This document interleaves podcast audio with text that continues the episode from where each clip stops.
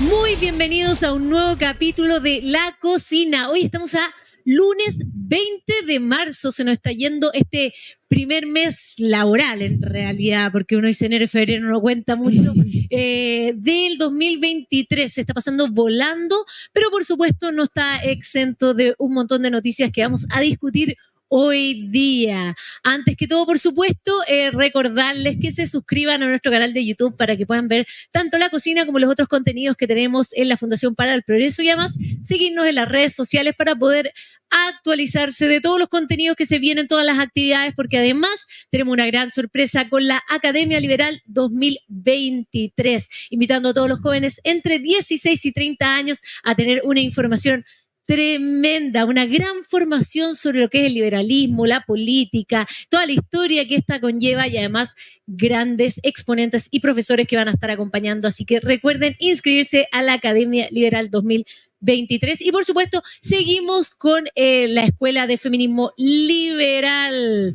Eh, ya hemos tenido tres clases, si no me equivoco. Este, este jueves tenemos la cuarta y la próxima semana eh, la quinta de cinco, así que todavía pueden participar de las que quedan. Lamentablemente se van a perder la de la Antonia, que estuvo extraordinaria, así que paso a aprovechar de eh, saludarla. Antonia Rusi, ¿cómo estás? Hola Mara, muy, muy bien. Bienvenidos a todos a este nuevo programa bueno, gran investigadora acá de la FPP, ya no, ya no saco. ¿Para qué voy a dar todo tu currículum de nuevo? Además que siempre se me olvida decir que tú además estás en proceso de ser una, eh, además de psicóloga e historiadora. Sí, sigo estudiando, me queda un par de años. ¿Cuándo tenemos el doble título? Está, está en vemos, está en veremos, me queda un año un poco más. Bien, ahí está, vamos a estar grabándonos juntas, historiadora y la periodista al mismo tiempo. Esperemos, porque sabéis que conociéndonos, yo creo que no, nos vamos a graduar Antes, de apurona nomás, de acelerar. sí, oye, hoy día tenemos una tremenda invitada a la cocina. La verdad es que es un honor poder compartir con ella en este panel y es nuestra querida Eleonora Urrutia, eh, consejera del Consejo Directivo de la Fundación para el Progreso, doctora en Administración de Negocios, máster en Economía y Ciencia Política, máster en Políticas Públicas y abogada, como si faltara algo más. Aquí quedamos chicas con los estudios, Antonia, las dos. Eh, bienvenida, Eleonora Urrutia, a la cocina. Gracias por estar con nosotros. Hola Mara, hola Antonia, un gusto grande estar con ustedes. Lamento no estar ahí en la cocina, ¿no? Estar un poco lejos. Eh, pero bueno, desde acá me voy, me voy a meter en, lo que es su, su manejo de la cocina desde Buenos Aires. Así es, desde Argentina nos visita aquí Eleonora, espectacular poder tenerla, la verdad es que es un honor contar con este, este nivel de, de directivos que tenemos acá en la Fundación para el Progreso. Oye, sí, están ahí en la sombra, pero nadie sabe lo que hay detrás. Claro, estos son los cerebros detrás de todo lo que nosotros hacemos, así que poder escuchar su opinión respecto a todos los temas que vamos a conversar hoy día es fundamental. Les recuerdo además que pueden escribir por el chat, ahora sí, porque la semana pasada no me cargó, pero ahora lo tengo acá y voy a estar, voy a estar leyendo los comentarios, así que pueden ir escribiendo en el chat de YouTube. Bueno, vamos, partamos con los contenidos, el plato de entrada. La semana pasada, lamentablemente, falleció el cabo primero Alex Salazar Rodríguez, que fue atropellado por un sujeto en un operativo en Concepción. A raíz de esto, el general Yáñez emplazó al Congreso a aprobar proyectos relacionados con la labor de la institución. Eh, y en torno a estas declaraciones, la encuesta CADEM eh, dio a conocer este domingo que un 86% de los encuestados se mostró de acuerdo con los dichos del general Yáñez y además un 84% considera que la institución policial no cuenta con las condiciones y herramientas necesarias para combatir la delincuencia y un 67% piensa que el Ejecutivo no apoya de manera decidida a carabineros.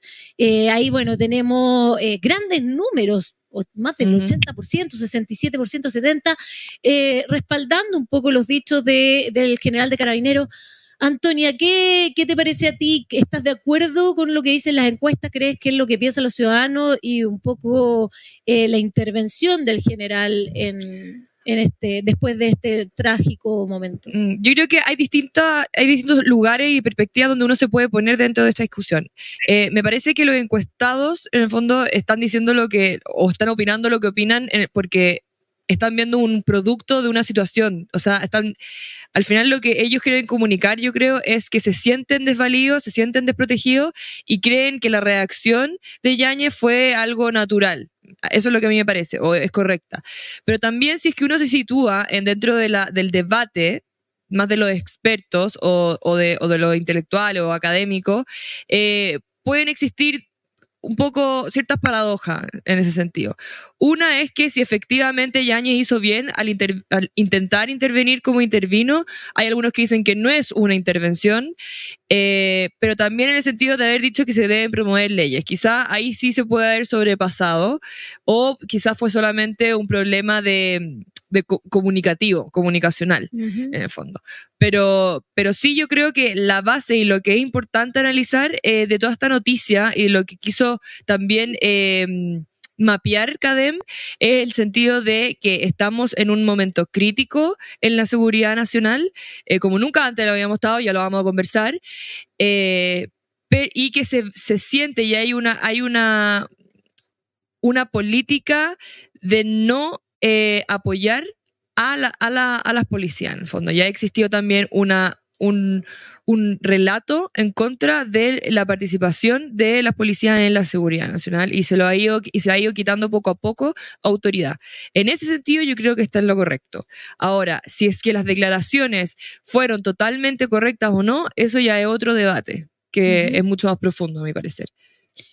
Eh, Eleonora, la verdad es que desde eh, el estallido social hemos visto que el tema de carabineros eh, es parte de, lo central del debate porque precisamente fueron quienes gobiernan hoy día en forma de oposición, quienes hablaron de refundar carabineros, eh, abuso de los derechos humanos y finalmente le quitaron el respaldo a esta mm. institución para poder eh, utilizar sus facultades legítimas y constitucionales para poder mantener el orden público. Y eso se vio debilitado en los últimos mm. años. ¿Tú estás de acuerdo con eso? ¿Estás de acuerdo con que finalmente este, este actuar político, estas declaraciones esta falta de apoyo eh, se ven representadas hoy día en las declaraciones de carabineros Claro, o sea, lo que vos estás lo que estamos viendo ahí o que recoge esta encuesta Academ es el sentir de la gente que en parte es el resultado de o refleja esa gente que el 4 de septiembre pasado votó en contra de la Constitución, del proyecto de Constitución, esa gente que se eh, de alguna manera se revela contra este eh, proyecto que intentan imponer a la fuerza en Chile de refundar ciertas instituciones que tiene la sociedad, pero que la gente en Chile la quiere, como las quiere en todas nuestras sociedades latinoamericanas. la, la policía, las fuerzas de seguridad, carabineros, eh, como quieran, digamos, tiene diferentes nombres en nuestros países, pero en definitiva son las fuerzas de seguridad, son una institución clave porque todos sabemos y lo vivimos día a día, y esto es lo que te refleja la encuesta Academ, que sin orden no hay ninguna posibilidad de nada, no hay convivencia. El origen primero de todo Estado, de todo gobierno, y si nos remontamos incluso a las tribus de nuestros antepasados en África, el primer origen de, alrededor del cual se nuclean las personas es de tener un mínimo orden. Ese orden en nuestra sociedad está representado por carabineros o las fuerzas de seguridad. Si esas fuerzas de seguridad no tienen las herramientas necesarias, no pueden poner orden. La gente eso no lo quiere, porque es la gente que va a trabajar todos los días y que es asaltada, es la gente que tiene que circular y no puede porque le interrumpen el paso. ¿Para qué vamos a hablar lo que está viviendo el sur de Chile y en menor medida el sur de, el sur de la Argentina con el tema del terrorismo indígena? Eh, entonces, la encuesta no te hace más que reflejar una preocupación básica uno, uno, uno de cualquier sociedad. Incluso antes que la preocupación económica está la preocupación en seguridad.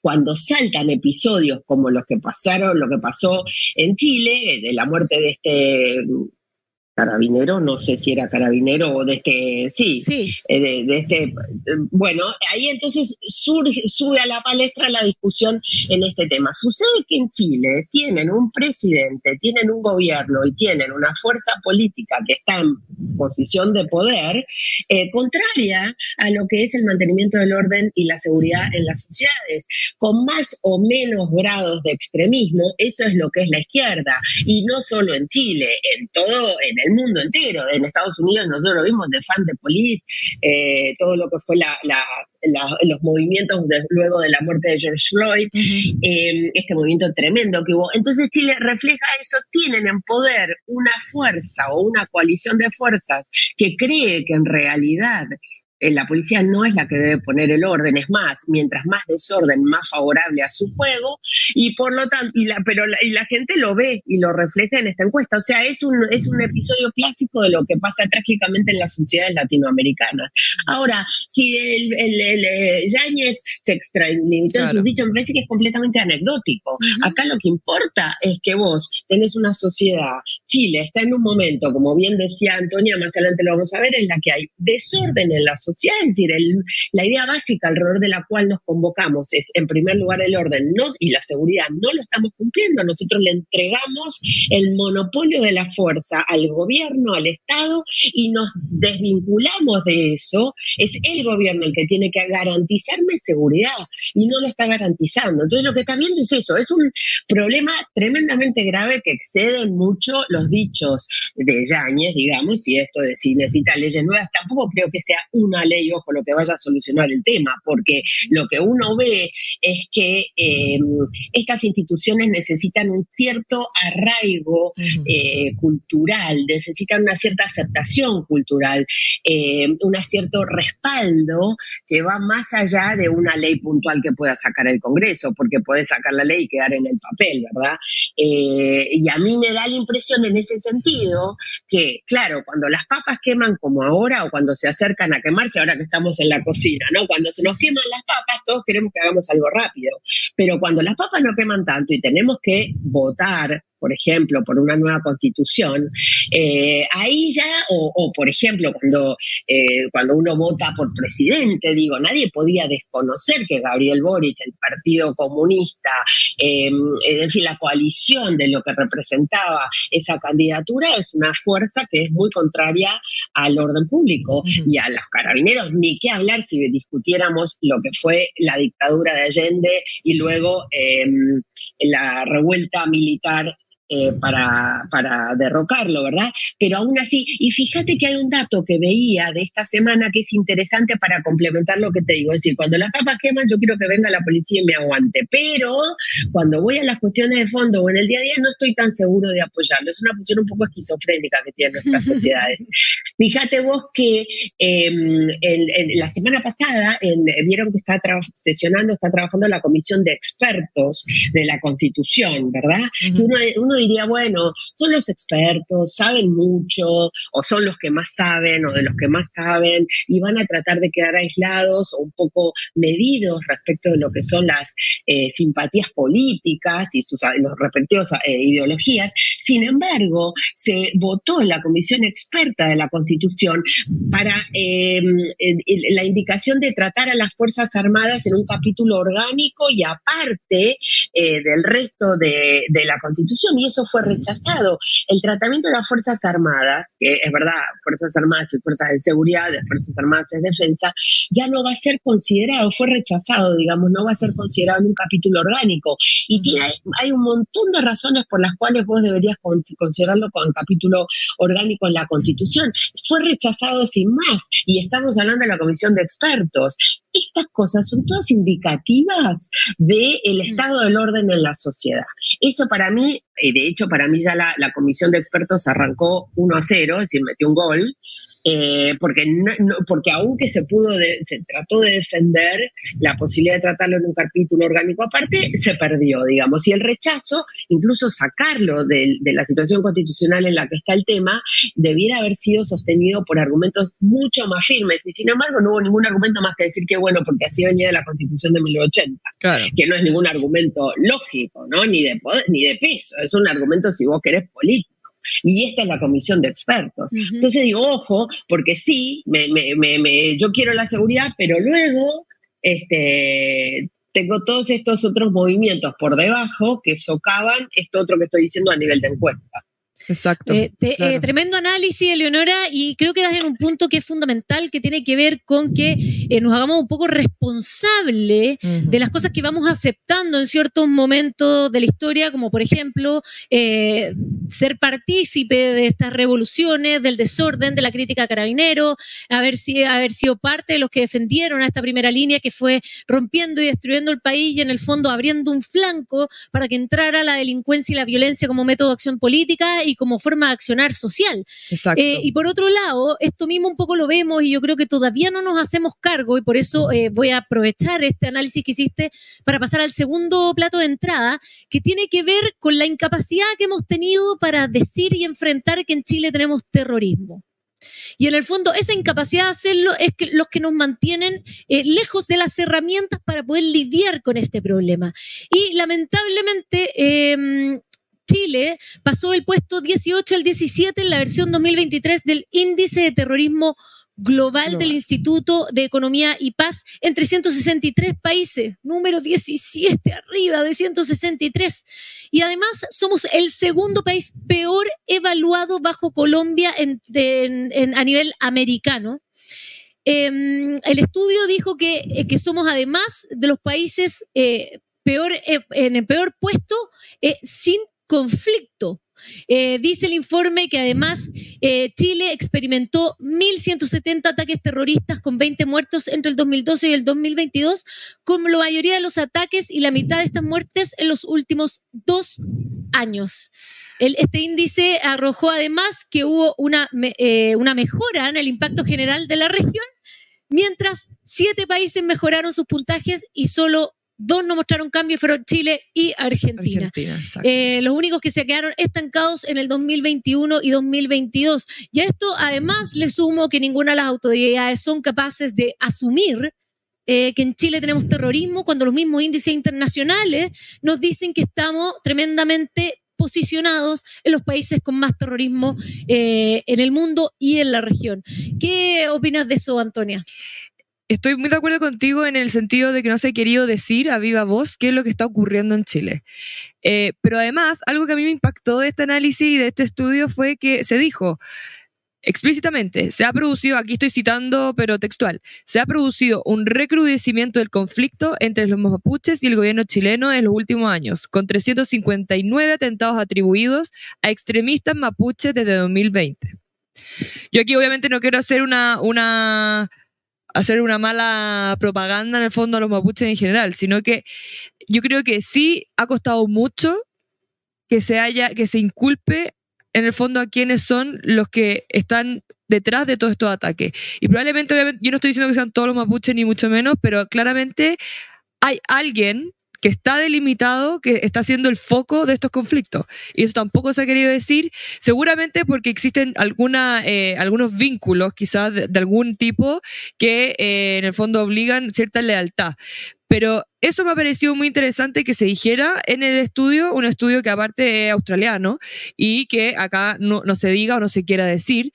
Y lo segundo también, que tiene mucho que ver con el primer plato, eh, y con un poco el análisis que hizo Leonora, es también esta idea de que se ha atacado mucho a la institucionalidad y a la tradición en el fondo, en el sentido de que no, esto hay que sacarlo porque era de la constitución de Pinochet, o no, esto, esto no, porque no va un poco con mi relato, pero a la hora de estar en, el, en la problemática del día a día cotidiana del país, nos demuestra que todas estas instituciones son muy relevantes para el chileno común y para cualquier otro chileno, porque son la base de la vida de sociedad y lo que nos lleva a vivir nuestro día a día. Entonces, eso ha sido muy difícil que el gobierno...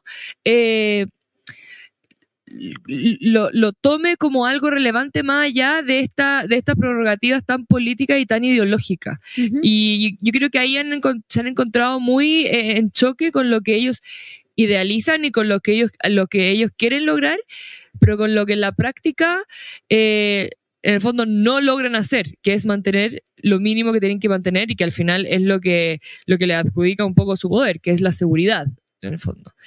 Y, yo creo que eso ha demostrado estos dos temas, en el fondo, que es un poco lo que hablábamos la vez pasada y un poco en crítica a la columna de Daniel Matabala, y aquí ya termino, que habla un poco de los dichos, por ejemplo, de Yáñez, pero al final se olvida de algo que todos los intelectuales por lo general tienden a olvidarse, que es la realidad, al final, que es lo que, que ocurre en el día a día. Y estamos en el peor momento, como ya lo dije, de seguridad nacional, uno de los peores momentos de seguridad nacional. Entonces, bueno, hacer estas conjeturas eh, tan intelectualizadas nos sirve mucho cuando tenemos este tipo de problemática y que van en, van en auge, porque yo no creo que esto se detenga aquí. Absolutamente, creo que tienes toda la razón, Antonia. Y un poco considerando esto que el gobierno pareciera tener lazos o vínculos porque no tiene la capacidad o no quiere no solamente asumir que hay terrorismo, sino que realmente agarrar a quienes son partícipes de estos actos terroristas y finalmente hacer algo al respecto. Este tipo de situaciones, al igual que hablábamos con el tema de seguridad, finalmente son los que afectan de manera brutal a un país. Eh, cuando hablamos de crisis económica, cuando hablamos de crisis de seguridad, cuando hablamos de crisis social, si nosotros no podemos mantener un país alejado del terrorismo, eh, estamos expuestos a que finalmente todas nuestras seguridades vayan decreciendo y transformándonos en un peor país. Eh, lamentablemente, así como lo vemos en Chile, también lo vemos en Argentina. Y ahí, Eleonora, eh, dime tú, ¿cuál es tu, ¿cuál es tu apreciación de lo que está pasando? Y finalmente, eh, ¿por qué crees tú que las autoridades no se hacen cargo y, finalmente los costos que vamos a terminar pagando como país si no hacemos algo al respecto pronto? Además, considerando que todos estos índices bajaron, porque probablemente muchos de estas bandas criminales se están yendo de otros países hacia los nuestros. Claro, bueno, yo quería decir, eh, por, si los, que nos están oyendo no lo saben, eh, Chile ha quedado en el puesto número 17 y arriba es verdad que tenés a Colombia en el 15, pero los otros países que tenés, el número uno es Afganistán, está Burkina Faso, Somalia, Mali, Siria, Pakistán, Irán, Irak está mejor que Chile. O sea, me parece que hay que tomar conciencia en este, es cierto que es un indicador, es un índice más, o es un índice importante en, este tema, pero... Eh, digo, Chile está en el número 17, arriba solo Colombia, que Colombia es un desquicio en este momento. No hay, bueno, ustedes saben, ¿no? Hay una batalla campal, se han ido todos los, terroristas venezolanos, están en Colombia porque no pueden dejar ese territorio en manos de lo que ellos llaman la derecha, con lo cual, después de eso, que es un caos, está Chile. A ver, el terrorismo es, eh, yo creo que va muy unido al tema de seguridad. Cuando la gente te expresa que quiere que Carabineros tenga más poder porque está percibiendo que tiene una falta de, seguridad, el terrorismo está dentro de esto, porque no es solo el terrorismo eh, indígena que se ejerce en el sur como una forma de eh, tomar poder a través del territorio y no de cualquier territorio, de territorios muy ricos, eh, sino también el terrorismo que proviene, por ejemplo, de las drogas y que está en, las ciudades. Santiago, yo ahora me estaba tratando de acordar dónde lo había leído, pero después se los paso por si a alguien le interesa.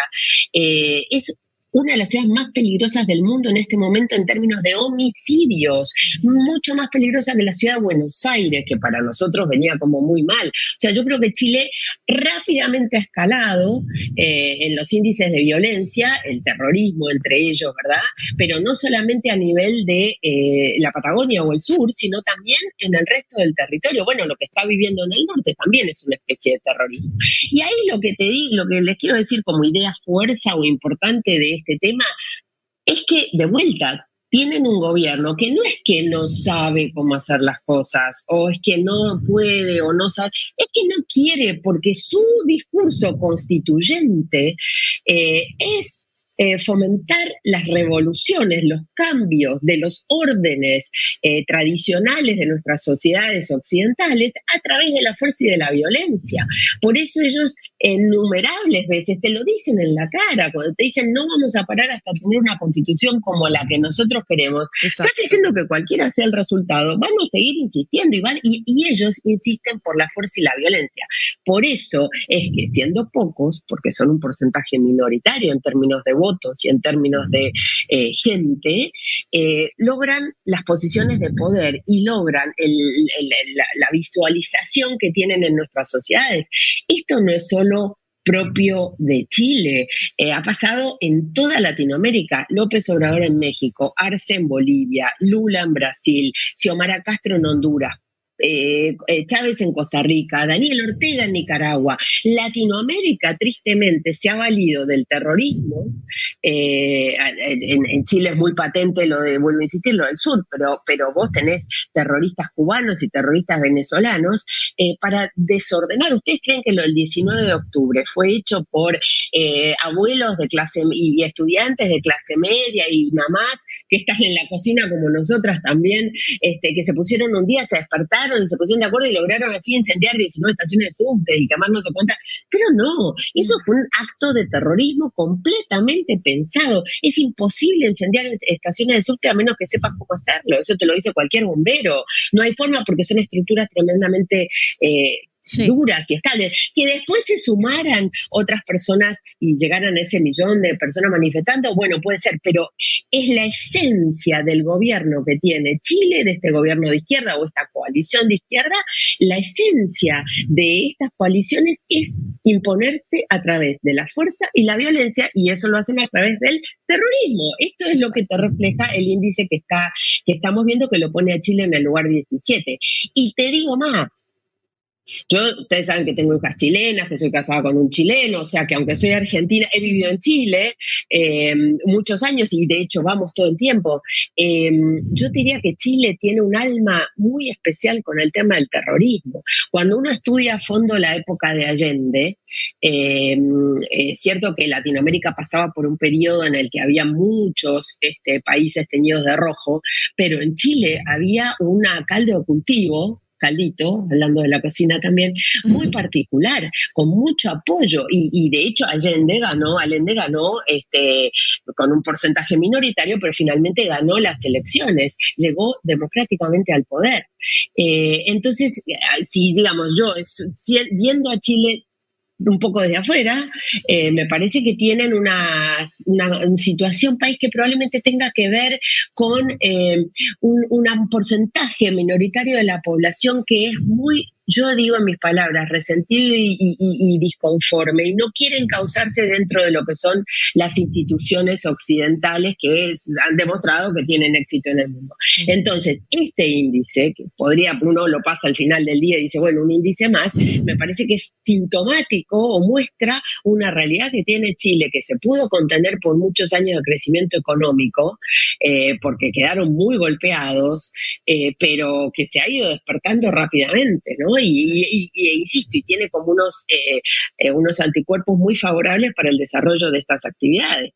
Exacto, es un poco lo que hablaba Juan la semana pasada, de que decía que no eran inexpertos, porque ya llevaban mucho tiempo en política y habían tenido mucha práctica en distintos sectores de la política.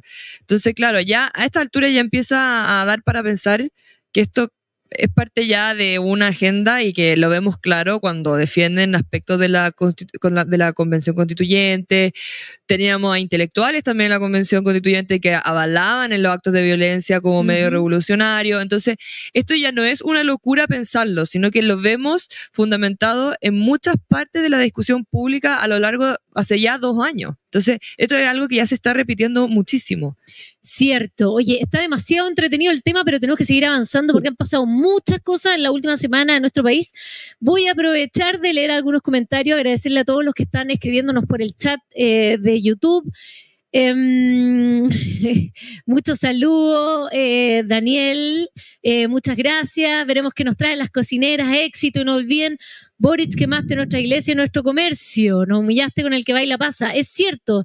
Además, eh, gracias Juan Saavedra, excelente programa. Recordar que estos personajes de gobierno rechazaron todas las leyes que iban a favor de la seguridad del país. Muy importante, nunca olvidarnos también. Eh, nuestros políticos tienen que hacerse responsables, tanto cuando son oposición o cuando son gobierno, a ser coherentes con, nuestro país. Eh, muchos saludos, gracias a todos la deshonestidad y la estupidez han destruido Chile. Bueno, eh, ay, Muchas gracias a Synaptic Door por los besitos también. gracias por todos los saludos.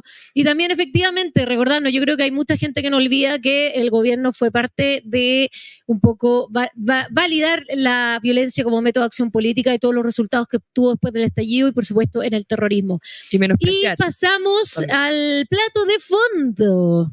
Eh, interesante porque eh, esto desde enero que nos viene trayendo problemas, recordemos que el 31 del año pasado, de diciembre del año pasado, el, presidente nos salió con el tema de los, de los indultos, bla, bla, bla, y eso no ha parado de ser noticia los últimos meses. Múltiples versiones han salido por parte del gobierno en relación a el conocimiento de los antecedentes que tenía el presidente sobre los indultados.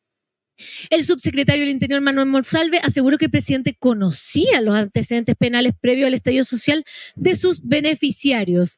La versión se contrapone, eso sí, con la entregada en enero por la ministra Vallejo, cuando aseguró que si el presidente hubiera tenido todos los elementos a la vista, la situación hubiese sido distinta. Todo esto cuando estamos a la espera del Tribunal Constitucional. Em, Eleonora, vamos contigo. ¿Qué te parece esto? Yo creo que nadie cree que es un cambio de opinión, sino que está un poco estrategias comunicacionales de ir defendiendo puntos de vista distintos según la situación en que se encuentra el gobierno en relación a los indultos a los delincuentes del estallido antisocial. Claro, porque total a ellos las contradicciones no les rozan, ¿viste? un día dice una cosa, el otro día dice otra, exactamente igual, eso, eso es idéntico en la Argentina y en toda Latinoamérica, pueden decir un día una cosa, otro día otra, el presidente no tenía los, los antecedentes, no, sí, sí tenía los antecedentes, eso le hubiera pasado a Piñera, está preso, y no es santo de mi devoción, pero realmente, lo, hubieran hecho un juicio político. Eh, entonces da igual si en enero quiere una cosa, ahora otra. A ver, me parece que tiene, va completamente en línea con lo que venimos hablando de los 13 indultados tenían un informe de gendarmería horrible, donde les decían expresamente, no tienen ninguna posibilidad de reinserción, no creen que hayan cometido delitos, no se dan cuenta de la gravedad de sus hechos. Eh, el riesgo de reincidencia es altísimo. Ese informe tenía el presidente y de todas maneras indulto. A ver, él no podía no, eh, digamos, podría no haberlo leído y la situación era mala, o podría haberlo leído y mintieron. Resulta que esta fue la cuestión. ¿Y, qué es la sensación que uno tiene? Que eh, de vuelta, en esta, en esta olla a presión que es el partido de gobierno, eh, la, gran mayoría o la presión más fuerte la hace el Partido Comunista, que cree que estas personas son presos políticos. Ellos están convencidos de que romper el orden por la, con la violencia y por el terrorismo es perfectamente válido para llegar al poder. Son están parados en paradigmas distintos. No es que tienen, eh, no es que sean inmorales o, no, no, ellos creen que es válido el uso de la fuerza para romper el sistema existente. Por lo tanto, para ellos, estos delincuentes condenados por la justicia no son eh, tal delincuentes, son presos políticos. ¿Por qué? Porque son, eh, son sirven a la causa. Entonces, esta presión que hace el Partido Comunista dentro del gobierno lo lleva al gobierno, que en definitiva está entre el 62% del 4 de septiembre pasado, y el Partido Comunista, lo lleva a tratar de navegar las aguas, diciendo un día una cosa, otro día otra, hasta que finalmente la verdad sale. Em, y, no creo que eh, haya ninguna posibilidad de que el Partido Comunista eh, vaya, y por lo tanto la coalición de gobierno porque insisto, es una fuerza minoritaria, pero es la que lleva la voz cantante en estas cuestiones, vaya a permitir que esto cambie de opinión. Pero además, otra cosa, uniendo algo que decía en el, primer, el primer tema, Em, esta gente que no se reconoce delincuente, que no se da cuenta que incendiar a una persona es un delito y está mal, que no entiende que las fuerzas de seguridad son la base misma de la democracia, del orden y, de, y que el, primer derecho que tiene una persona es a su integridad física y a la integridad de sus negocios, como decía uno de los oyentes, y que para eso le entregamos el poder en forma monopólica al Estado. Estas personas que no entienden eso fueron en su momento vitoreados por el Congreso que los recibió, si yo mal no recuerdo, ¿no? En la Convención Constituyente y en el Congreso entraron con las caras tapadas y los aplaudieron y los hicieron héroes, mártires o no sé qué. Gran parte de los medios de comunicación lo mismo. Entonces, ¿qué posibilidad tenés si las élites o parte de las élites políticas y culturales de medios de comunicación los han reivindicado como héroes de la causa, con un gobierno que los apoya? ¿Qué posibilidad tenés de avanzar en términos de seguridad y, de, combate al terrorismo, ¿no? Me parece que es todo parte de lo mismo, no hay que confundirse, no hay que usar eufemismos, esa es la línea en la que van. Uno siempre cree que las cosas no van a pasar hasta que pasan, y la prueba cabal de eso es Venezuela. Eh, Efectivamente, tremendo análisis. Em, vamos a seguir con, el siguiente plato de fondo. Un poco vamos a seguir esta, esta, esta línea de que, no, que nos indica que los índices eh, por todos lados nos están reventando. No solo el índice de terrorismo, las encuestas, eh, la aprobación del gobierno, sino que además algo que, sobre todo como Fundación para el Progreso, eh, defensores de la libertad, nos tiene bastante preocupados y que es que Em, Chile baja cuatro puestos en el ranking de libertad económica eh, a su peor posición desde el 85 y pierde el liderazgo en la región. Em, de acuerdo a este índice, nuestro país se ubica este año en la posición 33, retrocediendo cuatro puestos desde el informe del 2021. Además, esta ubicación es la peor registrada. Entonces, eh, Anto, voy contigo. Que, finalmente nosotros sabemos que estos índices son fundamentales para poder eh, optar al desarrollo y al progreso de los países. Cuando vemos que Chile cae, cae, eh, y además relacionamos todo esto con el tema del terrorismo, un, Estado cada vez más grande, estas políticas de derechos sociales que se ven en los procesos constitucionales y vemos que la libertad económica cada vez está peor. ¿Qué, ¿Qué, te dice toda esta información? Bueno, la verdad es que es lamentable porque además son todos los valores que como fundación defendemos y buscamos también ir eh, eh, eh, promoviendo, ¿verdad? Pero la verdad es que en mi análisis yo voy a incorporar un estudio que sacó Libertad y Desarrollo, o más, más bien como un comunicado, que intenta explicar el porqué de esta caída en el índice. Y da distintos tipos de eh, indicadores, como por ejemplo el tamaño del gobierno, la estructura legal y seguridad de la propiedad privada, que está en desmedro, estabilidad de la moneda, libertad para el comercio internacional, eh, y regulación crediticia laboral y de los negocios en donde Chile retrocede de forma importante. O sea, al final lo que se ha estado haciendo, y lo hemos visto claramente, porque nosotros hemos estado muy atentos a lo que ha estado ocurriendo desde que entró el gobierno y desde antes incluso, cuando parte este relato en contra de la libertad económica como el peor pecado del egoísmo y el individualismo. Y no solamente en la, en la, clase política se escucha esto, sino que en grandes intelectuales que han avalado este tipo de casi que prédicas, ¿verdad? Porque ni siquiera un relato, una cuestión que se repite constante, constantemente.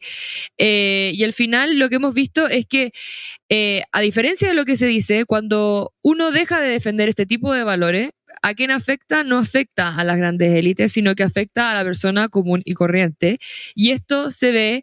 Eh, en distintos aspectos de la vida de las personas. Entonces, aquí para mí este, este indicador es importantísimo porque demuestra que cuando uno deja de pelear por, cierto, por ciertas ideas que en la realidad se demuestran como ser ciertas, em, ocurren eh, y tienen eh, conclusiones lamentables para la sociedad completa, pero sobre todo para el chileno común y corriente.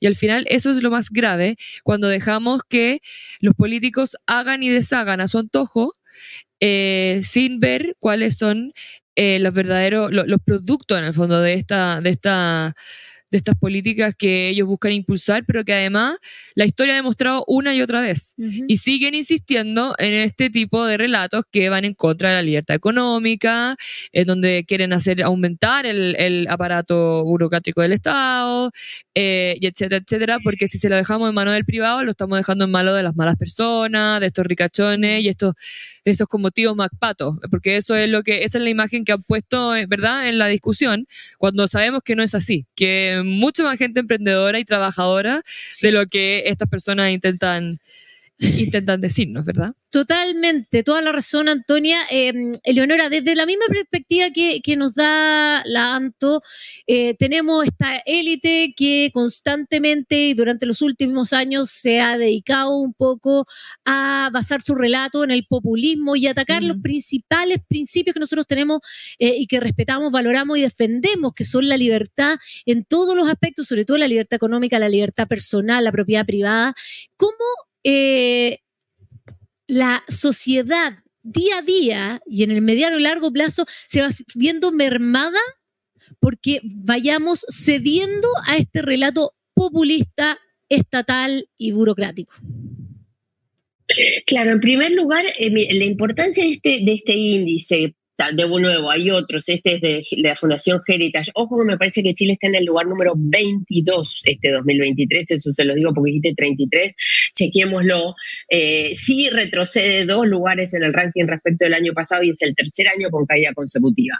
Pero en definitiva, para traducir esto para quienes nos están oyendo, pues la verdad que un índice de libertad más o, puede sonar muy esotérico. La realidad es que em, eh, los países que tienen mayor libertad económica, por diferentes índices que toman para medirlo, son los que tienen eh, mayor crecimiento del PIB per cápita y por lo tanto son los que tienen la población eh, con mejor nivel de vida. Por eso en el número uno están Singapur, Suiza, Irlanda, Taiwán, en fin. Y por supuesto los últimos, ¿quiénes son los tres últimos? Corea del Norte, Cuba y Venezuela. Entonces cuando nosotros hablamos de libertad y de libertad económica, que a veces es un concepto difícil de eh, transmitir, no quizás a quienes nos están oyendo, pero sí a la gente. El mercado finalmente es una concepción abstracta difícil de entender. Eh, eh, lo que queremos decir es que asociado a la libertad está la mejora del ser humano, la mejora de la vida del ser humano, el, aumento de los grados de libertad, de propiedad, de libertad de pensamiento, de libertad de educación, de libertad de circulación, de movimiento, en fin, el aumento de todas esas libertades que se fueron garantizando a partir de limitar los poderes de los gobiernos, originalmente con constituciones, ese es el origen de la constitución y lo uno a lo que está pasando en Chile. La constitución es primeramente un instrumento de delimitación del poder del gobierno para que no avance sobre nosotros. Eh, mientras más libertad tenés y más frenado está el gobierno, mejor es como estamos viviendo, mejor, más para más, y tanto les gusta la igualdad, la igualdad se consigue más a través de mejoras en las condiciones genuinas de la gente, no porque les des un plan social. Y eso te lo demuestra, la evidencia es empírica en la historia y en el mundo actual. Entonces, el hecho de que Chile retroceda, por supuesto está en lugar número 22 o por ahí, eh, está, es uno de los mejores de, perdón, después de Canadá es el mejor de Latinoamérica, aunque, insisto, viene retrocediendo, eh, pero la, la, importancia de esto es ver la película, verlo en perspectiva. ¿Qué significa que Chile vaya perdiendo? Bueno, que el gobierno está avanzando efectivamente de los cuatro indicadores que toma Heritage, lo que ha eh, perjudicado a Chile principalmente es el tamaño del Estado. El Estado no produce nada, de modo que si el Estado en Chile está creciendo, quiere decir que está tomando del sector privado. Lo que no invierte el, lo, que, lo que el Estado toma es lo que el sector privado no puede invertir. ¿Y cuál es la dificultad de que gaste el Estado? Bueno, uno que no produce, pero dos, que está lejos de las decisiones cotidianas. ¿Qué sabe el Estado cuál es la de lo que yo quiero comprar, lo que quiero producir, cómo lo quiero hacer? Está muy lejos, por muy, esto fue la experiencia del comunismo, por mucho que quisieron recrear el Estado concentrado, eh, perdón, el mercado concentrado en una cúpula de dirigentes de avanzada, no lo pudieron imitar, porque si nosotros pensamos el mercado, lo que decimos mercado, es una suma de millones y millones de decisiones voluntarias que tomamos todos los días, a cada momento, cambiando permanentemente de decisión, de acuerdo a lo que sentimos, a lo que queremos, a lo que podemos. Tratar de replicar eso desde el Estado es imposible, pero entonces que Chile vaya disminuyendo en el índice significa que está dejando de producir de esta riqueza que somos todos para pasarle una parte a esto que es el Estado, que es un organismo estático de burócratas que además tienen todo el incentivo para quedarse ahí y, ganar plata, digamos, y vivir de eso, Em, y entonces eso va en detrimento de esto que decimos que es el mercado. Por supuesto que el Estado sirve en muchos momentos y en mayor y menor grado para hacer de subsidiario, de, de fuerza subsidiaria, cuando el mercado, lo que decimos mercado, que de vuelta somos todos nosotros eh, interactuando, eh, produciendo, invirtiendo, creando, innovando, no alcanzamos a cubrir ciertas necesidades de, la, de toda la gente. Entonces el Estado actúa como fuerza subsidiaria educación, seguridad, pues planes sociales, alimentarios, pero esto debiera ser subsidiario de lo que primariamente no se puede hacer, porque si no estás tomando una función que puede hacer de parte de, una, de, un, de un ente o de un Estado que es em, parasitario, porque el Estado no produce. Entonces, de vuelta, lo que quiero tratar de transmitir es la idea de que retroceder en un índice de libertad económica, si lo quieren en términos más generales, ir perdiendo libertades económicas significa que va perdiendo peso los individuos a favor de otros individuos que están metidos dentro del Estado, dentro del gobierno. Y en ese sentido, la película eh, suele llegar a un mal final o siempre lleva a un peor camino. Es mucho más difícil sacarle poder al Estado que agrandarlo precisamente porque tiene todas las herramientas para mantenerse en el poder. Eh, entonces me parece que sí, que día a día Chile tiene que eh, todos, bueno, esa es parte de la tarea importantísima que hacen y hacemos en la Fundación para el Progreso, eh, pero, pero además es una tarea de cada uno de nosotros, de llevar a la mesa de la casa, de llevar a la discusión del bar con los amigos, de, defender estas cuestiones, estas ideas, eh, con cualquiera de los matices que le querramos poner, porque es la base fundante de lo que es la sociedad civil chilena. Sin eso Chile no, no sin eso no es Chile, digamos, Chile somos todos, no es el Estado.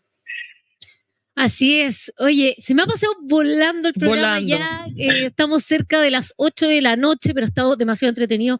Un análisis fundamental y maravilloso tener a la Antonia y a Eleonora aquí conversando con nosotros, eh, porque tremendo eh, insight que nos dan respecto a todo lo que está pasando. Así que vamos a pasar a la última parte y a, yo sé, a la parte favorita de todos los que nos están mm. viendo, que es el jugo, el jugo de la semana. Vamos a ver qué, qué, qué locura, barbaridad nos depara el mundo de la actualidad y la política según nuestras queridas invitadas. Partamos contigo, Antonia. ¿Cuál es tu jugo? Yo. Mi jugo es para el presidente de Revolución Democrática, Juan Ignacio Latorre, que en, la discusión de los indultos dijo que una cosa es la discusión política sobre los indultos y otra cosa son los proyectos de ley a los que el gobierno ha puesto urgencia. Esperamos que la derecha tenga altura de miras y pueda enfrentar la materia de seguridad como política de Estado, más allá de los gobiernos de turno y más allá de las legítimas diferencias que podamos tener respecto a los indultos. Efectivamente, creo que hay que distinguir entre políticas importantes a largo plazo en seguridad nacional, de las diferencias políticas que se puedan tener dentro del Congreso o de la discusión pública. Sin embargo, el tema de los indultos va más allá de las diferencias de opinión. Afecta directamente a la seguridad nacional y la trasciende en todas sus áreas. Con ello me refiero a que el manejo de los indultos indica aspectos fundamentales de la, de la agenda de seguridad nacional y permite imaginar las prioridades y las creencias del oficialismo frente a lo que se considera seguridad nacional, propiamente tal, lo que aparentemente no se ha separado necesariamente de pretensiones políticas e ideológicas. Ahí está mi jugo. Muy bien, y se lo ha llevado el presidente de Revolución Democrática. Merecido. merecido. Tremendamente merecido. Eleonora, eh, ¿nos tienen un jugo esta semana? ¿O pasamos? Tengo uno, tengo uno, aprovechando que es el mes de la mujer pongámosle, elegí una mujer que es la ex constituyente Loreto Vidal, eh, no debe ser conocida para ninguno de los que están oyendo, pero bueno, fue una de las responsables de la constitución, del proyecto de constitución del año pasado, en un seminario en la Universidad de New York, en, la ciudad de New York, obviamente, eh, invitadas, varias, creo que eran nueve ex constitucionales, eh, fueron invitadas para exponer sus, sus experiencias. Em, y bueno, la primera en hablar fue esta Loreto Vidal, ex lista del pueblo, y quien se quebró en varios momentos de la, de la locución, como no, ¿no? Hay que llorar también para mostrar la fuerza. Dice, me voy a emocionar, pero esta es la primera vez que nos juntamos y todavía no hemos llorado.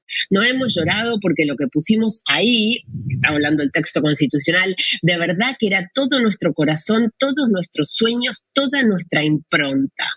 Cuando nos preguntan cómo hacemos para que esto no sea letra muerta, o sea, el proyecto de constitución, bueno, gracias a la fundación que las invito y gracias a esta casa de estudios tenemos una posibilidad de plantear lo que sentimos, agregando entre lágrimas. Sepan ustedes que en Chile ninguna de nosotras ha tenido la posibilidad de expresar lo que fue vivir el proceso y hemos recibido más bien golpes en el suelo. En este momento muchas de nosotras estamos con la cara en la tierra.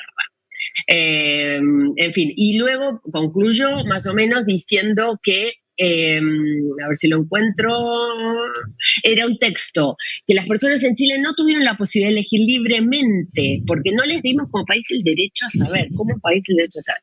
Em, se le negó a Chile porque les entregamos un texto que no pudieron leer, era un texto vanguardista, que era como una especie de faro que incorporaba conocimiento, bioética, derechos de la naturaleza. Incorporábamos la posibilidad de pasar desde la competencia a la colaboración y de la sobrevivencia a la convivencia. Bueno, ¿sabes qué? Me da una vergüenza como especie femenina.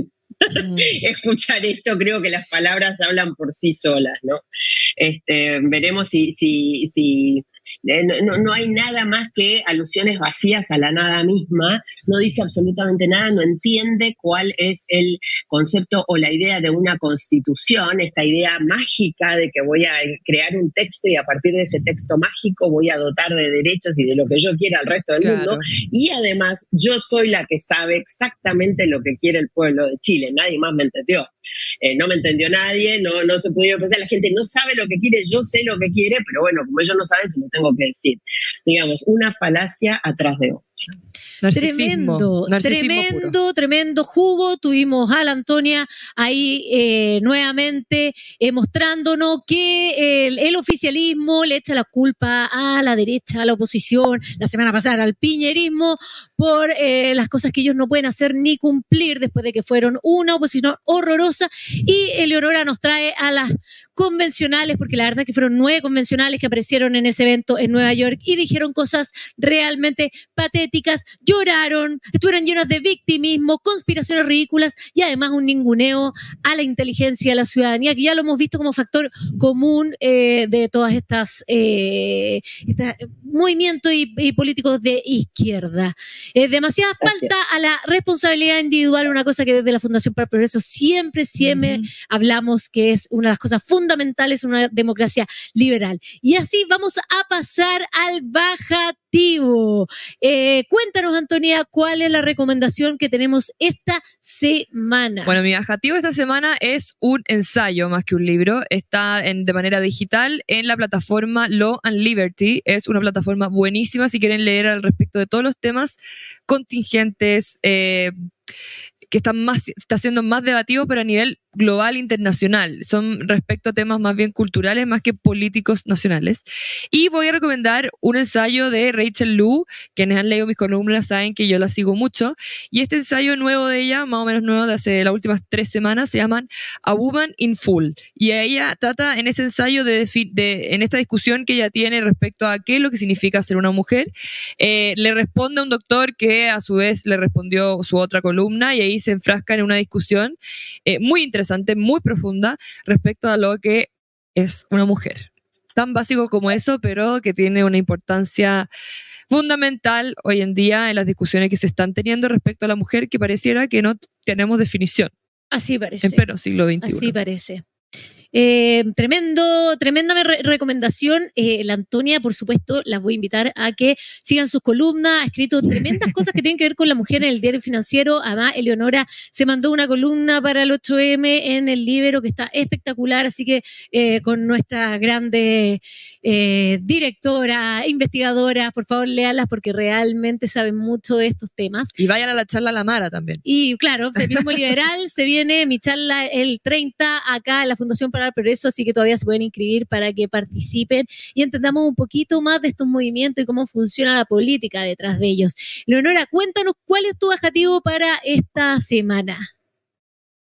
Mira, hice una, una, búsqueda grande porque quienes son televidentes o a quienes les gusta sentarse probablemente los fines de semana a ver algo lindo, eh, alguna película, alguna serie, eh, se encontrarán, y si nos siguen a nosotros, se encontrarán con que somos absolutamente minoría, minoritarios y no tenemos ninguna línea cultural televisiva que nos pueda más o menos venir, venir a tono con lo que pensamos. Yo pongo Netflix y es como la garantía de que me voy a indignar y voy a empezar a pagar y tratar de cambiar de canal. Amazon más o menos. Pero, sin embargo, estrenó Netflix ahora, una, es, es un corto, son 69 minutos, eh, con este eh, comediante negro, Chris Rock, eh, ¿Se acuerdan en los Oscars del año pasado que Will Smith se levantó y le pegó la? Bueno, se llama Selective Outreach, no está traducido el, el, título, pero sería como Indignación Selectiva. Es un stand-up comedy dentro de eh, digamos, eh, sigue siendo dentro de algún lugar, desde algún lugar, dentro de lo que es políticamente correcto, de lo que se acepta, pero tiene episodios eh, o, momentos muy interesantes de crítica al movimiento, al feminismo, a, los movimientos, digamos, a todo lo que es la ideología woke, esto es los que creen en que sexo, y, raza y orientación sexual definen al individuo, le pega mucho a los propios. El encuentro que es muy entretenida para mirarlo, eh, viewer discretion is advised, ¿no? Porque no es que es, no están viendo un liberal, pero me pareció que dentro de lo que es la grilla de programas televisivos o digamos de lo que hay para ver en televisión, eh, y en plataformas de entretenimiento últimamente, este Selective Outreach es interesante para el próximo fin de semana. Y para aquella que no me invitas nunca, ahora que me invitaste, te digo un libro que me encantó. Pero te digo el tiro, si es Eugenio el que dirige este programa. Eugenio lo dirige. Ahora que estoy yo, te llamé y te invité. Eugenio, que vea que el reto es que, nos discrimina porque somos mujeres. Claro, esa es la explicación. Esa es la explicación. Ahí está la cosa. Las mujeres en la FBP somos súper poderosas. Hablamos con nosotras mismas, ¿cierto? No necesitamos cuotas. Bueno, pero les recomiendo libro para que tengan, así como es, son más lecturas de verano y ya pasó el verano, pero bueno, que se llama La ideología invisible. Es de Javier Venegas. Javier Venegas es un increíble periodista y abogado español, eh, literato también. Este se llama La ideología invisible, claves del totalitarismo que enfrenta a las sociedades occidentales o algo así. Y es una descripción muy buena, me parece a mí, de cómo las, nuestras sociedades eh, han, eh, han, han terminado cayendo en una cuestión de emotividad, eh, en donde se promete lo, imposible, eh, esto que estamos hablando, ¿no? El texto constitucional se explica perfecto desde ahí, en fin, con una pluma muy buena, muy directa al grano. Él ahora en este minuto está dirigiendo una revista en España que se llama Disidencia, Disidentia, eh, y me pareció un libro interesante. Para el que quiera tener algo para entender desde lo que es la batalla cultural de nuestros días, la ideología invisible de Javier Venegas me pareció buenísimo. Buenísimo. Oye, y terminamos con mi recomendación, mi bajativo, que es el libro Capitalismo y Libertad de Milton Friedman. La verdad es que eh, buscando algo para recomendarles que tenga que ver con entender la importancia de que estemos cayendo en los índices de libertad económica para entender realmente lo que eso significa y todos los costos que va a tener. Este es realmente el libro que les va a explicar esa, esa, esa razón detrás de la importancia de la libertad económica. El grande Milton Friedman Además, este libro ya va a estar cumpliendo 60 años desde su primera edición, por supuesto, ha ido subiendo y mejorando, actualizándose, así que eh, está de aniversario, de centenario se dice, algo así. Así que los invito a leer Capitalismo y Libertad de Milton Friedman. Y con esto, y ya estando en la hora que se nos ha pasado volando este capítulo, eh, me despido, despido a la Antonia y también a Eleonora. Agradecerles haber estado acá con nosotros aquí en la cocina. Recordarles que si tienes entre 16 y 30 años, inscríbete a la Academia Liberal 2023 porque va a estar increíble, un nivel de formación y de profesores extraordinaria. Acuérdate de seguirnos en todas las redes sociales para actualizarte de todo lo que estamos haciendo y todos los contenidos que vamos a ir subiendo. Nos vemos el próximo lunes a las 7 en un nuevo capítulo de La Cocina. Un abrazo a todos y nos vemos. Chao, chao. Muchas gracias por la invitación. Chao, chao. Adiós.